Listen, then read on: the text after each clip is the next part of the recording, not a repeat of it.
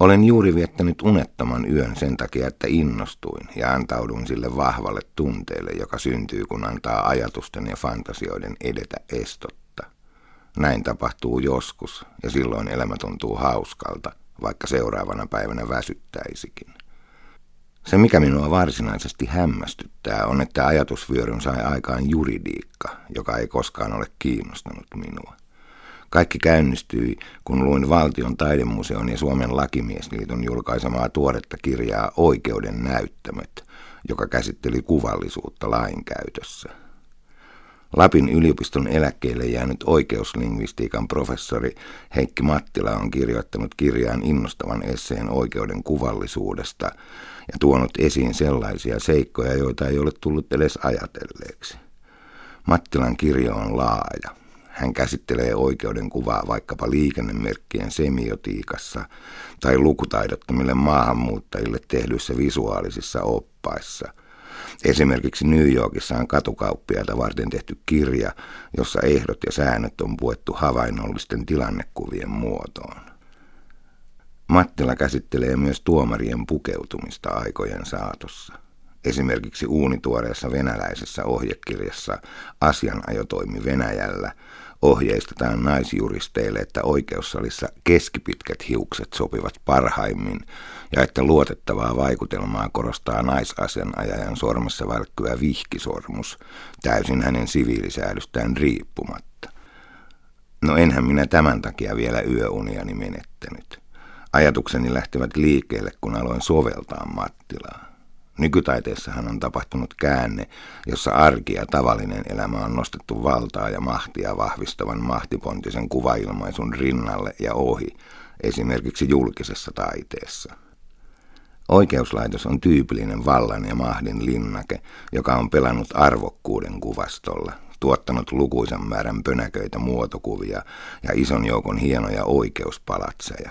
Oikeuden näyttämät käsittelee myös oikeusarkkitehtuuria. Mitä jos tämä arkinen käänne alkaisi näkyä instituutioihin liittyen myös taidehistoriassa? Yöunet menivät, kun ryhdyin kuvittelemaan samanlaista kirjaa suomalaisen maatalouden kuvallisuudesta. Päähänpälkähdys oli vähän kummallinen, koska en ole erityinen maatalousihminenkään. Mutta ehkä juuri vieraus auttoi, koska se sai uteliaaksi. Olin ensin miettinyt vähän aikaa kevyen musiikin kuvallisuutta, mutta se tuntuu niin tutulta levyn kansineen ja ikonisine kuvineen, että halusin muille alueille. Kysymyksiä heräsi loputtomasti. Mikä on maatalouden suhde kuvaan ja kuvallisuuteen? Millä ikonograafisilla ja semioottisilla keinoilla maatalouden merkittävyyttä on lujitettu?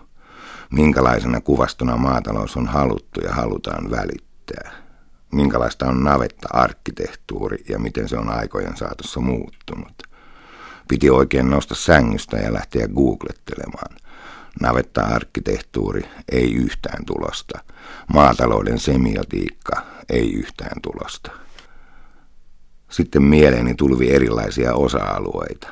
Olen nähnyt joitakin vanhoja muotokuvia rakkaista lehmistä ja hevosista, jopa veistoksia palkituista mahtisonneista tai lypsyihmeistä – Toisinaan maanviljelijät tilasivat paikalliselta taidemaalarilta maalauksia tiluksistaan. Sitten oli ilmakuvavillitys, jolla aikoinaan tehtiin paljonkin bisnestä. Arkkitehtuurikin tarjoaa loputtomasti tutkittavaa. Ei pelkkiä navettoja, vaan myös vaikkapa maamiesseurojen taloja. Minkälaista niiden arkkitehtuuri on ollut? Entäs niiden juhlasalit ja näyttämät taustafondeineen? Mitä kuvallista materiaalia ne ovat sisältäneet? Entä maatalousnäyttelyt ja niiden visuaalisuus? Olen kerran elämässäni käynyt maatalousnäyttelyssä ja ainoa asia, jonka muistan, oli tungoksesta harmistunut hevonen, joka puraisi minua olkavarresta. Entäpä mainokset? Minkälaista puhtauden kuvastoa nykyään monessa suhteessa varsin likainen maataloutemme on pitänyt yllä? Minkälaisilta maatalousnaisten tulee näyttää? Mieleeni tuli heti valion vuoden 1981 maitomainos, jossa laulettiin aina kun mä juon maitoa. Eikä nykytaidettakaan tarvitse unohtaa.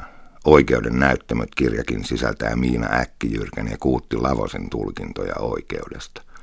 Onhan meillä maataloudessa esimerkiksi kuvataiteilija Jan Erik Andersson, joka suunnitteli arkkitehti Erkki Pitkäsen kanssa kuminan muotoisen luomunavetan Teuvalle. Tai valokuvataiteessa Henrik Dunkerin ja Yrjö Tuunasen kirja Viljelijän sopimus, jossa tekijät muun muassa miettivät sitä, miten heidän tavoitteensa sopivat maaseudun muutospaineiden esittämiseen. Ja uunituore tapaus – Terike Haapojan ja Laura Gustafssonin taideprojekti Naudan historian museo. Jos olisin nuori taidehistorioitsija, ryhtyisin heti toimeen. Nyt täytyy vain odotella ja toivoa, että joku tekisi minulle tällaisen kirjan.